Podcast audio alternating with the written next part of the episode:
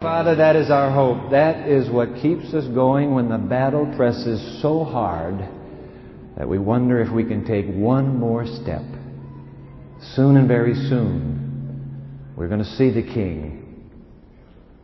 As God who is our refuge and strength, as the choir just sang to us. The God who is our deliverer in every experience of this journey. We're going to see you, God. Hallelujah face to face. Thank you for that hope. No wonder they call it blessed. In the name of Christ, we wait upon you in Holy Scripture now. Let all the people say, Amen. Have a seat. Thank you, singers. Thank you, choir. Everybody did so wonderfully today. Glad to have you on the team. Privileged to work with you. I was a missionary's kid, so I, I grew up in the mission field. Oh, and I used to hate it. I used to hate it when somebody visiting from world headquarters would come to our humble little land, one of our church leaders, and I, I could never figured this out. He would get up, and the very first thing he would say would be something like this I bring you greetings today from the 60,000 believers in Rwanda. And I would say to myself, that is so, that is so, that is so untrue. They didn't send greetings. He's just doing this. But every time they get up, I bring you greetings today. And so I, I never liked it, and uh, I apologize today for having to begin that way, but I bring you greetings today. I bring you greetings today from what we would call in English Brazil Adventist University. It was an unforgettable experience. While you were having week of prayer here, and I understand you had a God anointed and blessed week of prayer here, and I was praying for you here. Many of you were praying for me down past the equator, down in the uh, southern hemisphere, where when we began fall last Sunday, they began spring. And on the mighty campus of, well, they call this, they call it UNASPI. It's kind of an acronym, but they just say UNASPI. They actually have two campuses. I bring you greetings from 6,000 students. They have 3,000 students on the city in Sao Paulo, the largest city in South America. They have 3,000 students. Now that includes elementary and uh, secondary. And they have 3,000 students on the campus where I had the privilege of going just two hours to the north. Just, you can't believe how idyllic that location is. 300 acres of orange groves. It's just spectacular. And they have the university right there. Most of the faculty are graduates of uh, Andrews University, and so Becky, I got a picture of us. We had a we had a potluck dinner Sabbath, and I'll give that picture to you for the focus. They, they gathered together. And the young adults, the Brazilian young adults, are, are just, well, they're, they're young adults like we are. Same culture. It's a Western culture. It's Southern Hemisphere, but it's Western. And they speak, a, you know, a funny language, Portuguese. But other than that, they're fine people. I say that because, you know, at the end of our services here, we have two dominant groups, country groups that meet. You watch. You stick around today. The rest of, all the Americans leave. But the, the Yugoslavians will be right over here talking in their language, and all the Brazilians right over here speaking Portuguese. And so, for the sake of the Brazilians here, I need to say, O mundo unaspi é alto nível. Is that okay? O mundo unaspi. They, they call it the world of unaspi. Like we would say, the world of Andrews, Andrews University, and that means top level. O mundo unaspi é tri legal. So I've impressed him enough. Now I can go on. But we had a wonderful week of prayer there, and I want to thank you for your prayers. You know, I don't take lightly the fact that you pray when your pastor uh, is called away on a preaching mission. It makes all the difference in the world when you pray. I cannot imagine what it would be like without prayer cover. And so thank you, thank you, thank you. Gave three altar calls. Altar call Tuesday morning. I'll tell you why I gave that in just a moment. Altar call Tuesday morning to come to Jesus if you've never come before, to come to Him if you've gone away from Him. Altar call on, uh, the second altar call was an altar call of sexual purity. Brazil is a culture like ours which is sex dominated. And so it was a call to sexual purity. And the third altar call was we were talking about the baptism of the Holy Spirit and the line, John Wesley, give me 30 men who love nothing but God, hate nothing but sin, and seek only the glory of God, and I will set the world on, fly, on fire, John Wesley said. So I said, I need 30 men on this campus, and I need 30 women. And they came by the hundreds. And I praise God. And I want to tell you an experience that happened, kind of sets us up for where we're going this morning. Tuesday morning at 12.15 in the morning, I'm, I'm asleep. You know, it's only one hour difference. They're closer to Europe, and so they're an hour ahead of us right now. But at 12.15 in the morning, I'm, staying in the guest room there in the girls' dorm outside, and uh, there's a knocking at the door. I stumble to the door, and here's one of the young men from the, from the dormitory, men's residence. Pastor, I said, Pastor, you must come. We need prayer. There's something happening that is very, very strange. I said, hold on, let me get my clothes on. So I jumped into some clothes and put on a coat because, you know, it's cool. You're coming out, out of winter into spring. And uh, as we're walking through under the night sky, beautiful southern hemisphere stars, and I said, "What's up?" And he said, "Oh," he said, "This young man, his brother, he, he learned today that his brother died, and his brother has been trying to draw him away from the faith of Christ, and it's had some kind of an effect on him, and he something's happened to him. And in fact, as we were going by the door, he said, "Do you hear that? Do you hear that?" I said, "Hear what?" He said, "No, listen." And I stopped. We stopped, and from the third floor, these loud, a loud voice. And they said it was not his voice speaking out of him. And so I said, Oh boy, I have never experienced this before. And I'm praying in my heart. I'm saying, God, it happens in America, it happens anywhere. And so just show me what to do when it happens. And so we go up to the third floor and we go down. We open the, open the door to that dormitory, beautiful dormitory rooms. And, and here's a, a band of young men already in prayer. They're in prayer. They're on their, their knees praying and I see him up on the top bunk. And he never came off. The entire time, he never came off the top bunk, like he was just held to that bunk. He had a blanket over his face, just held to his face. I never saw his face. But out of that hand and the blanket, there was a voice. I, you know, I don't know him. It could have been his voice, from all I know. But they would translate. A boy, a young man uh, there spoke fluent English, and so he's translating. What is he saying? I said, Well, you just tell him that Pastor has come, Pastor Nelson is here, Pastor Dwight is here, and I've come to pray. And then he just he jumped all over the bed, and it was, it was, it was a moment I realized that this, this is a God moment. I mean, if God is not able, then this is, sure, what are we doing here? And so we went into prayer. We took Psalm 46. We began to read Bible promises. So what you sang about, uh, Psalm 46, and began to read it out loud in translation English. And the other boys have been around the corner, came around and joined us. And then one of them said, let's sing a song. And, and he said, let's sing A Mighty Fortress. Well, A Mighty Fortress is Martin Luther's version of Psalm 46. And I luckily keep, I just love that hymn, and so I keep it in my Bible. So I pull the English words out, and I'm singing in English, they're singing in Portuguese. And we just, so the, the, the night went singing, praying, reading, claiming Bible texts. Soon the pastor came, uh, uh, Pastor Amin and a couple of the professors whom you would know, those of you in the faculty here, they came, and now we're praying, we're praying. At one time, the young man said, the voice inside him said, I'm not letting him go until 7 in the morning. And I said to the translator, I said, you tell him that we're going to be here praying then until 7 in the morning. It doesn't matter. We'll be here all night. We prayed and prayed and claimed promises and sang songs of the cross and of the power of the name of Jesus. And at quarter to two, he collapsed on his bed. We quietly brought an end to our prayer time. We left. He slept the rest of the night, and when he awakened in the morning, he had no idea of what happened the night before. You know, obviously, my mind is now very. Uh, my, my, mind is spinning. My heart is wanting God to. What do I? What shall I preach this morning? And so I, the Lord impressed me to change the sermon to Revelation chapter 12, verse 11. And they overcame the dragon by the blood of the Lamb and by the word of their testimony. And gave the first altar call. Normally, they don't give an altar call that early in the week, but gave an altar call, and hundreds of kids responded. God was there. And you know what I learned? I learned two things. Number one, I learned, because I've heard this happening before, I learned, number one, you never speak to evil. There's some people say, no, you gotta talk to the evil and address it and ask it its name. Rubbish. That's the most dangerous thing you can do. You get sucked in. Don't think you're the Lord Jesus and you can ask the name. You don't. You don't talk to evil. You talk to God. You talk to Jesus. You pray out loud to Jesus. You pray. The power of the name. Uh, Proverbs 4, the righteous, the, the, the, no, Proverbs 18, I guess it is. The, the, name of the Lord is a strong tower. The righteous run to it and are safe. You just have the name of Jesus. Don't you ever be afraid. There was one moment when my blood turned to ice. I thought, because he's a big guy, he's a big young adult. I said, he's coming off that bed. And I just froze.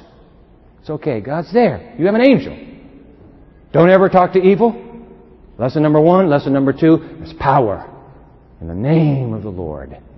Because that happens all over the world. It's not just in the Western culture. It happens in the Eastern culture. North and South. We have no reason to fear. Which is why the Christ whose name and blood are so mighty and powerful once again becomes our focus as we continue our series called The Revealing. Open your Bible, please, to the Bible's last book, the Apocalypse. This is part four. If you're watching on television and you haven't seen parts one, two, and three, you can go to our website. Our website will be up at the end of this at the end of this program, and you can you can get uh, the first three as well. But this is the revealing part four. Three faces of Jesus we've already seen. Now we're going to a fourth face of Jesus. We'll go to the fourth face of Jesus.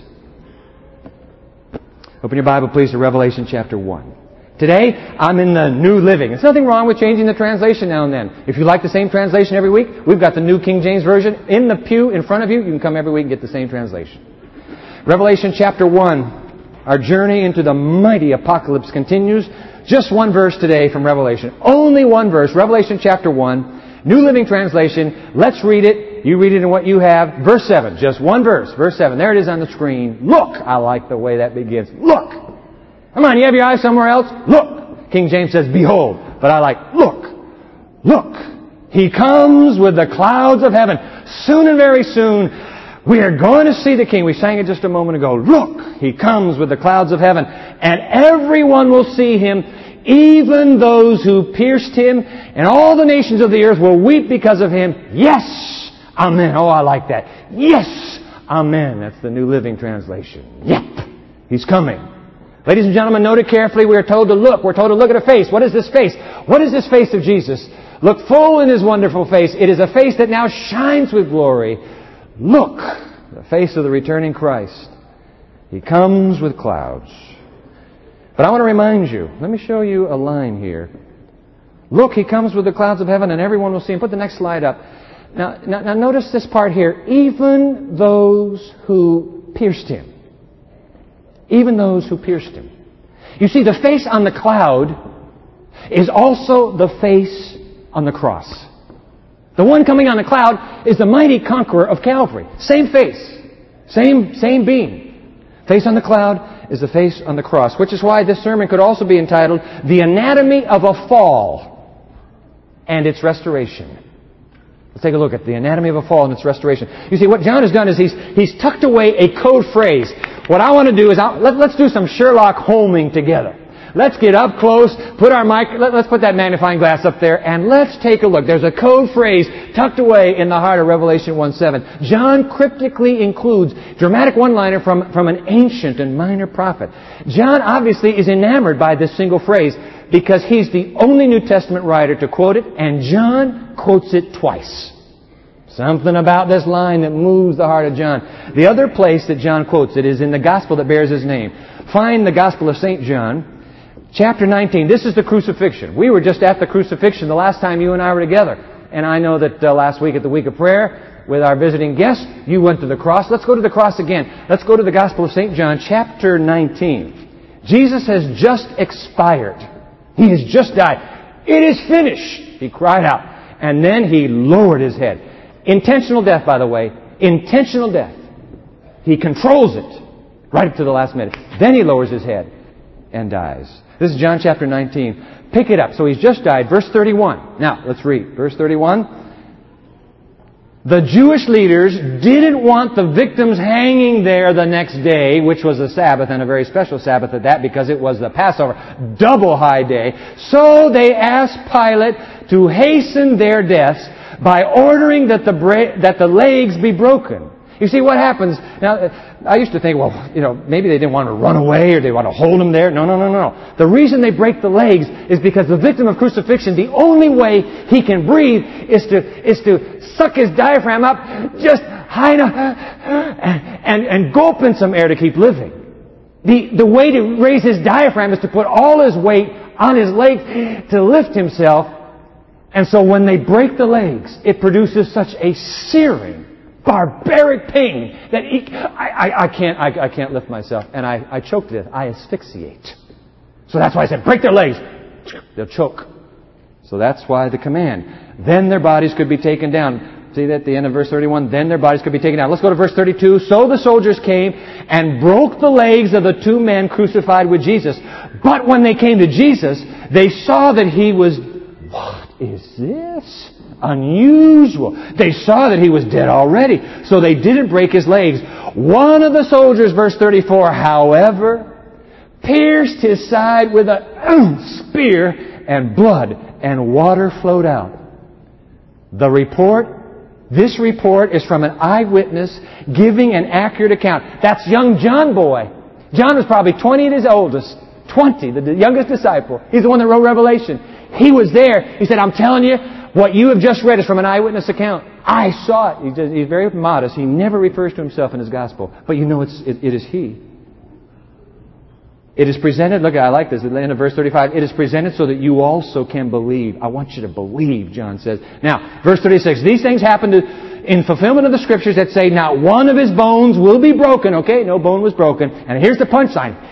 Here's a Sherlock Holmes discovery. Here's that obscure line. Verse 37. And the scriptures also say, they will look on him whom they have pierced. Do you see that? Twice he's used the word pierced. Twice. Look upon him. Look upon the one they've pierced. Where does that obscure line come from? If we can find its origin, we unlock the picture of Jesus. It's not just the face on the cloud now. There's a much more compelling face that we see.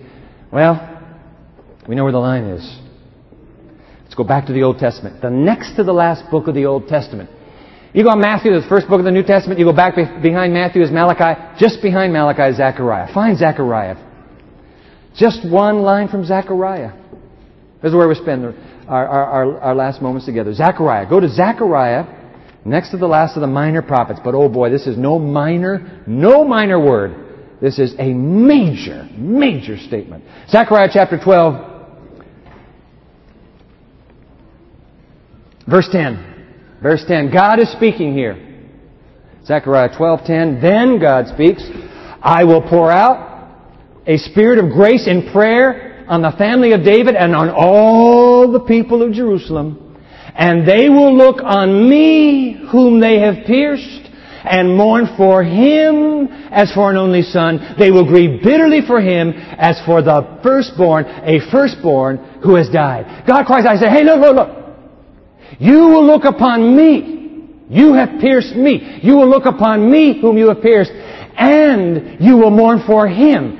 It, it, it's, it's that way in the Hebrew. Newer translations try to get around this. They say, well, you can't have me here and him there. But no, that's exactly right. God is saying, you look on me, you pierce me, but him, him. This is the one you will mourn for. You will mourn for him as over the death of a firstborn. You will mourn. God says, I and my son are one. You know what? When that spear went up, that spear broke two hearts. One spear, two hearts broken that day. Father and son both pierced. That's why four words in the English, four words in the Greek, 2 Corinthians chapter 5 verse 19, God was in Christ. Right there. Two hearts. Two hearts broken. They will look Look at that again. They will look on me whom they have pierced, and mourn for him as for an only son. They will grieve bitterly for him as for a firstborn son who has died. But of course, ladies and gentlemen, it's not about the piercing of the spear, is it? This is not about a spear. Both Zechariah and John are unequivocal. Dramatically, they make the point. The piercing and the wounding of his heart is by our sins. Our sins.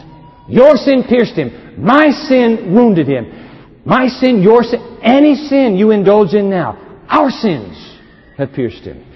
They will look upon me whom they have pierced. You know why? Because we were all there. We were all there that fateful Friday on Golgotha. All of us there.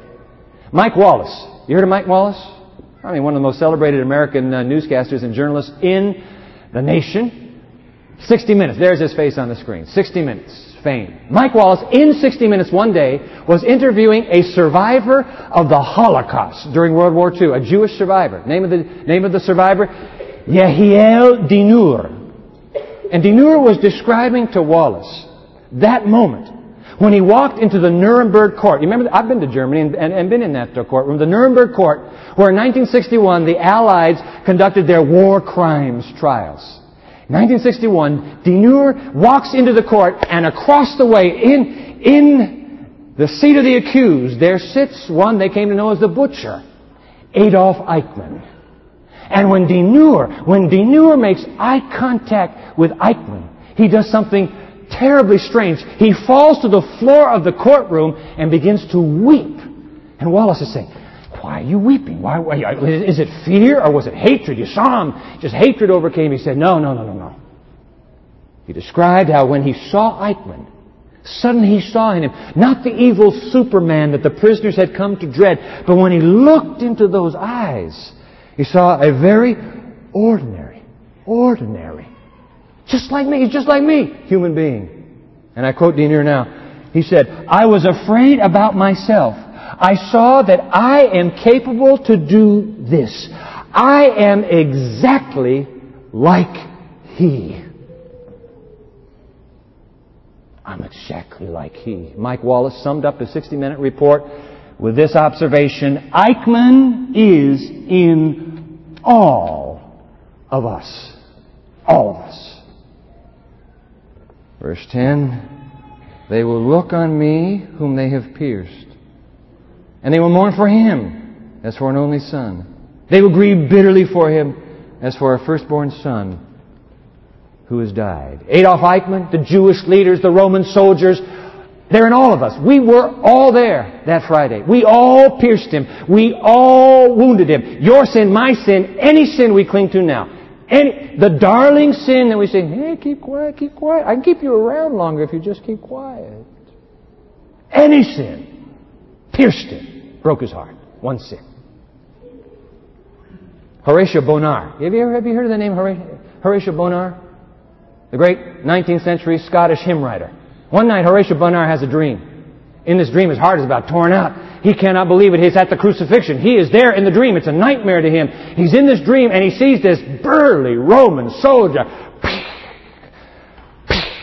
and he sees that nail going into the tender flesh of Jesus. And finally, Bonar can stand it no longer. And he reaches out in his dream and he grabs that massive shoulder and he whirls him around. And Bonar gasps because when the soldier turns around, he sees his own face. He woke up the next day, composed these words. I put it on the screen for you. "'Twas I that shed the sacred blood. I nailed him to the tree. I crucified the Christ of God. I joined, I joined the mockery. Zechariah 12:10 They will look on me whom they have pierced and mourn for him as for an only son. They will grieve bitterly for him as for the firstborn son who has died. Adolf Eichmann, the Jewish leaders, the Roman soldiers, Horatio Bonar, they're in, all of them are in us. We have all pierced him. Our sins were the ones that broke his heart. My sin, your sin, any sin we cling to. All, all of us. No wonder Hebrews chapter 6 verse 6. I tell you what, this is a very, very somber line in the New Testament. Let's put it up on the screen. Hebrews chapter 6 verse 6. It speaks about crucifying again the Son of God and holding Him up to contempt. When I sin, I re-crucify Jesus re-crucify him.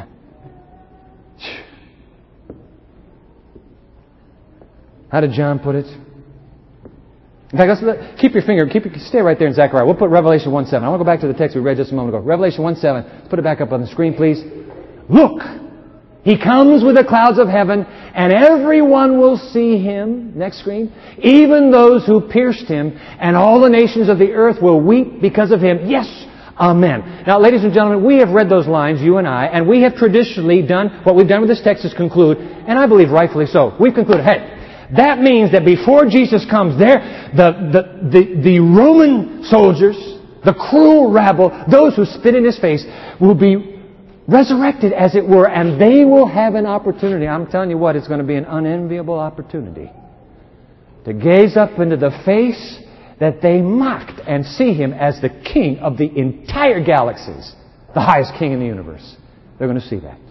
I mean, didn't, didn't Jesus say to wily, wicked Caiaphas, the high priest, he said, hey, the day is coming when you will see the Son of Man coming on the clouds of heaven. I wouldn't want to be there that day, not in, not in those sandals. But you see, that's what we've done. We said, oh, even those who pierced him, that's, that's all those people 2,000 years ago. Wrong. I mean, it includes them. There are more. My friend Joe Engelmeyer, knowing that we would come to this text, shared a quotation with me just a few, uh, two, three weeks ago. And as I've read this quotation, oh, the author of these words you're about to read, back in 1902, was, uh, speaking a public lecture. I want you to take a careful look at these words. I'll put them on the screen for you now. And they also which pierced him. That's Revelation 1 7. See? They, all, every eye will see him, and they also which pierced him. Now notice what the author does. Not only does this apply to those who last saw Christ when he hung on the cross of Calvary, but also to those who by wrong words and actions are piercing him today. Daily, he suffers the agonies of crucifixion. You get that? Daily, men and women are piercing him by dishonoring him, by refusing to do his will. End quote. You know what it, you know what that means, ladies and gentlemen? It's as if, it's as if I persist. When I persist with that sin, it is as if I go down and I take the nail and I begin to drive that in daily. For the sin that I will not let go, I am re crucifying. Re crucifying the Son of God.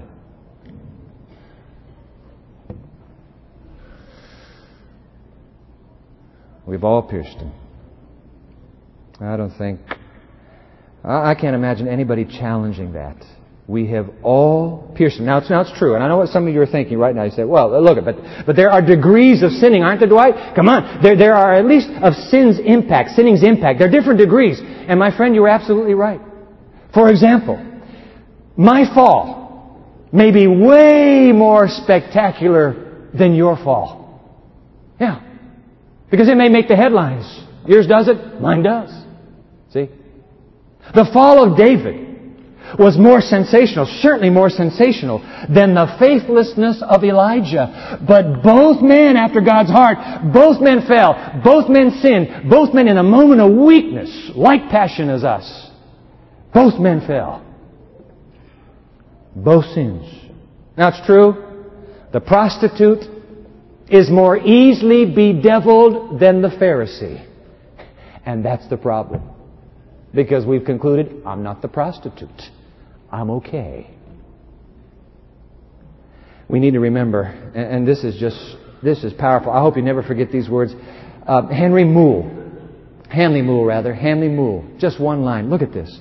The harlot, the liar, the murderer are short, fall short of God's glory. But so are you, so am I. Perhaps they stand at the bottom of a mine and you on the crest of an Alp, but you are as little able to touch the stars as they. Isn't that true? You're at the bottom. Hey, look at me. I'm at the top.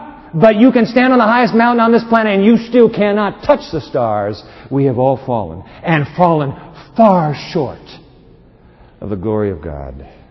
We've all pierced him. All of us have wounded him. And I know that there's some of us listening right now who are saying, no. I mean, yeah, but no. I haven't done any of that. I have not. I have been very careful. I'm not half as bad a fall as that other fall. For those of us in that category, the same author of a few moments ago spoke some rather unequivocal words. And I want to just, you know, you can take them home today and munch on them over dinner. Put the words on the screen right now. God's law. Do you see that? God's law reaches the feelings and motives as well as the outward acts. It reveals the secrets of the heart, flashing light upon things before buried in darkness. God knows every thought, every purpose, every plan, every motive. And now I put the emphasis on this last line. The books of heaven record the sins that would have been committed had there been opportunity. End quote. Whoa! Nobody gets off the hook today because I would have done the same thing if I had been given the opportunity. See? You see? It's, easy when, it's, when, you, when you sin up here. Nobody reads your thoughts. You can get away with your thoughts, but you will be condemned by those thoughts. Because the issue is the longing of the heart. What do you want? What do you really want? And if I could give it to you, would you take it? Would you take it if I could give it to you? I give it to you now. See? The books in heaven record what I would have done had I ah, not been watched. But I was watched. Which is why Jesus quietly challenges the male accusers of the woman. Because men are very quick to jump and say, her sin, her fault. Jesus said, okay, I see you guys have this already figured out. Be my guest. Hey, wait, let, let, me, let me help you. Here. Here. Come on, come on. Shh. Hey. Throw it. You throw. You. The one without sin, come, on, come, come, come here. Throw it at him. You have my permission. Because he knows the heart. He read the secrets of the soul. Which, of course, doesn't excuse our falls. When you fall, there's no excuse. When I fall, no excuse. Now unto him who is able to keep us from falling, Jude 24 and 25. Never forget Jude 24 and 25. There is no excuse for a fall. Moment of weakness, yes, but it's not an excuse. But it's a reminder. In here, in here, and in here, we all have fallen. We've all pierced him. We've all wounded him. The anatomy of the fall is very clear in all of our bodies and minds. But you're saying, Dwight, come on, come on, please. Not the anatomy of a fall. Give me the anatomy of a restoration.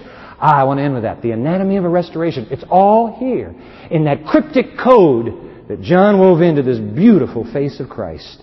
It's all here. I want to read uh, Zechariah 12:10. Take a look at this. Read the verse, and right from the top of the verse. Then I will pour out a spirit of grace. You see, God, it, it, it takes the initiative of God. He said, I'll pour that spirit out. I will pour out a spirit of grace and prayer on the family of David and all the people of Jerusalem and Pioneer and Andrews. I'll pour that spirit out and you'll have a heart for me. I will pour out my spirit upon you. And now what will happen? They will look on me whom they have pierced and mourn for him as for an only son. They will grieve bitterly for him as for a firstborn son who has died. It's one of the saddest stories. I tell you the truth, it's one of the saddest stories.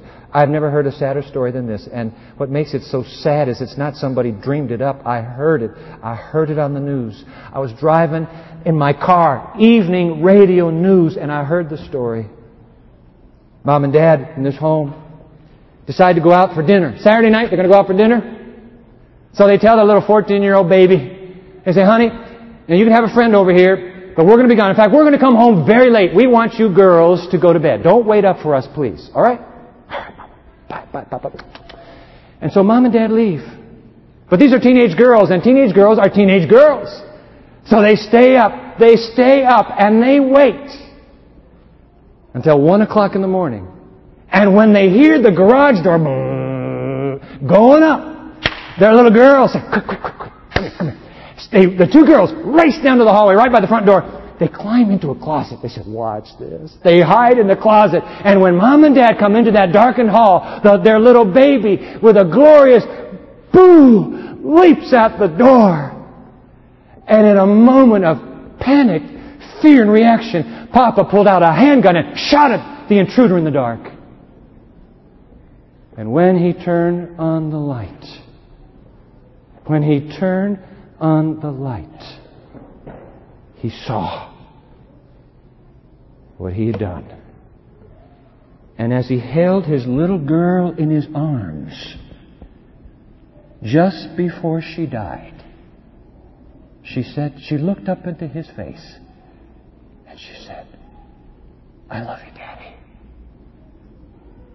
And I'm telling you, when I heard that story, I could no longer see to drive and I pulled off the road.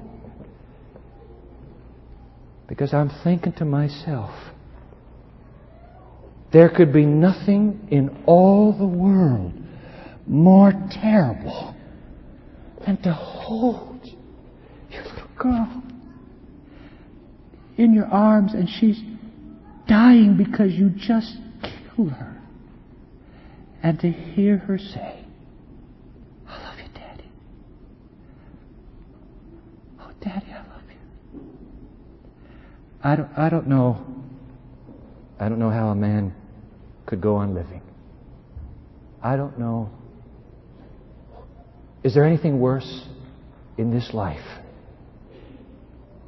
I think you'd cry for the rest of your life.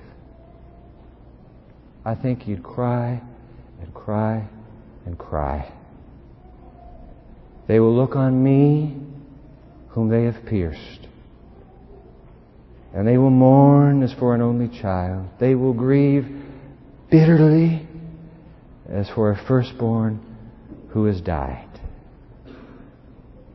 I mean, to realize at my hand, she she's gone.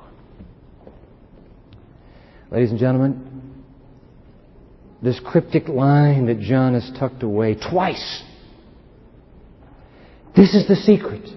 This is the secret for the besetting sins that still hold us captive. You see, if I will go to Calvary and if I will turn the light on at Calvary, it will suddenly hit me. The one who's dying there is dying at my own hand. I did it. I know it was a mistake, but I pulled the trigger.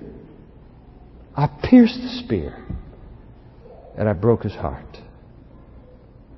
Until, come on guys, until I realize that this little, keep quiet.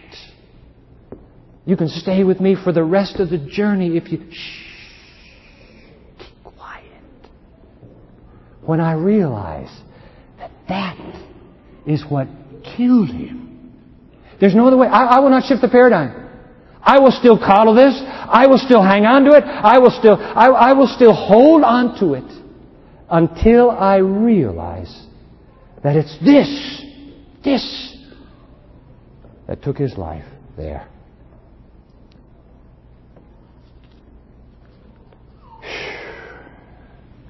They will look on me whom they have pierced and mourn for him as for an only son.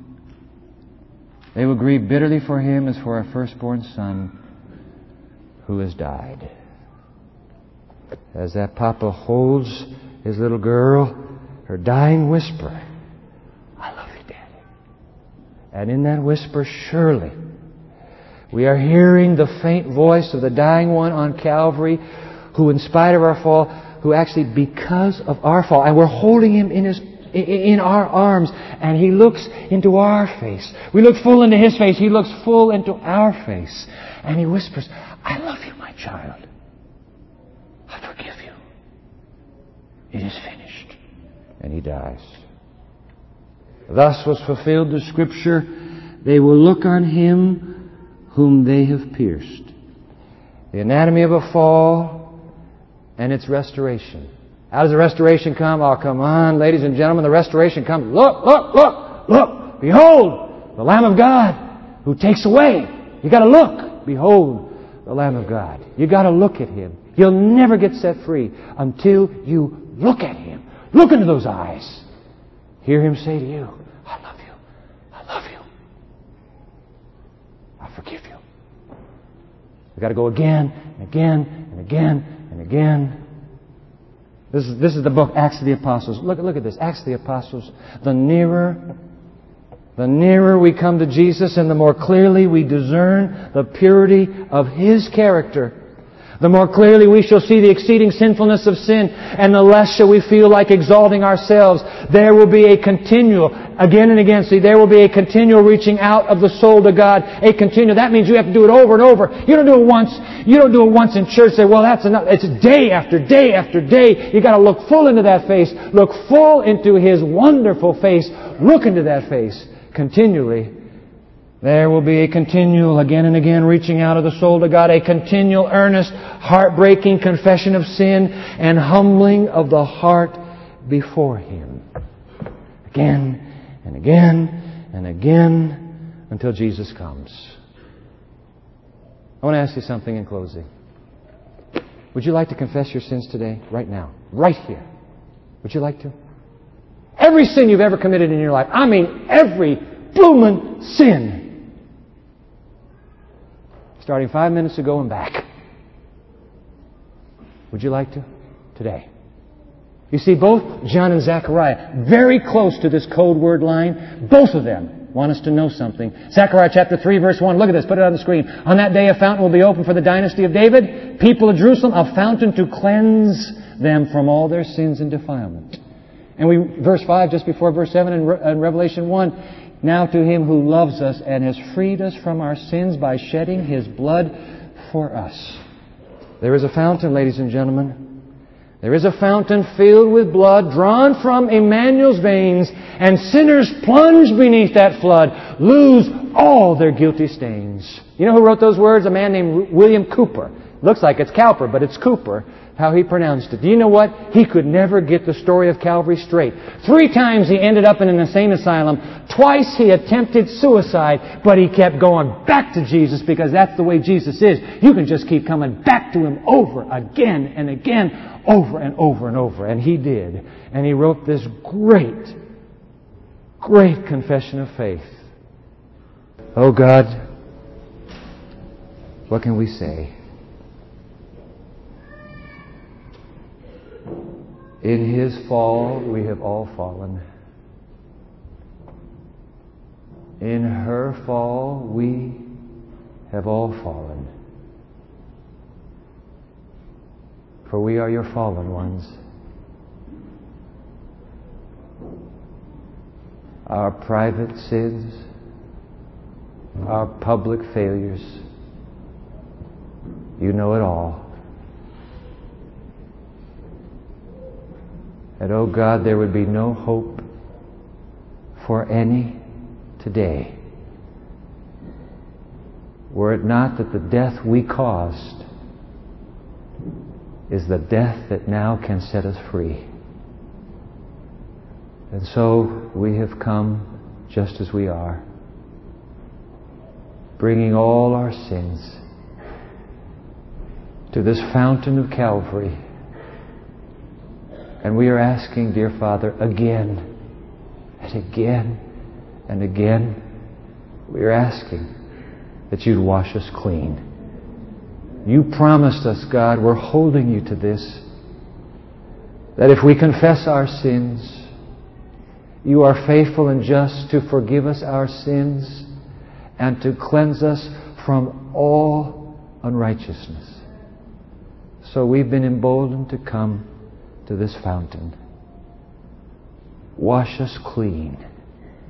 Everybody today goes home white as snow. Oh, Jesus, we didn't mean to do it.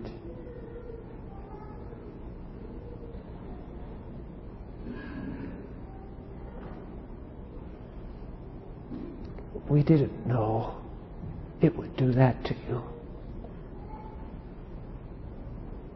So please, keep your arm around us. And may our fallen hearts walk with grace and hope and peace and faith again. And we will thank you, oh Christ, when we see you face to face on that cloud. We who pierced you will see you when we see you face to face, we will thank you and love you and worship you forever and ever. Let all the people say, Amen and Amen.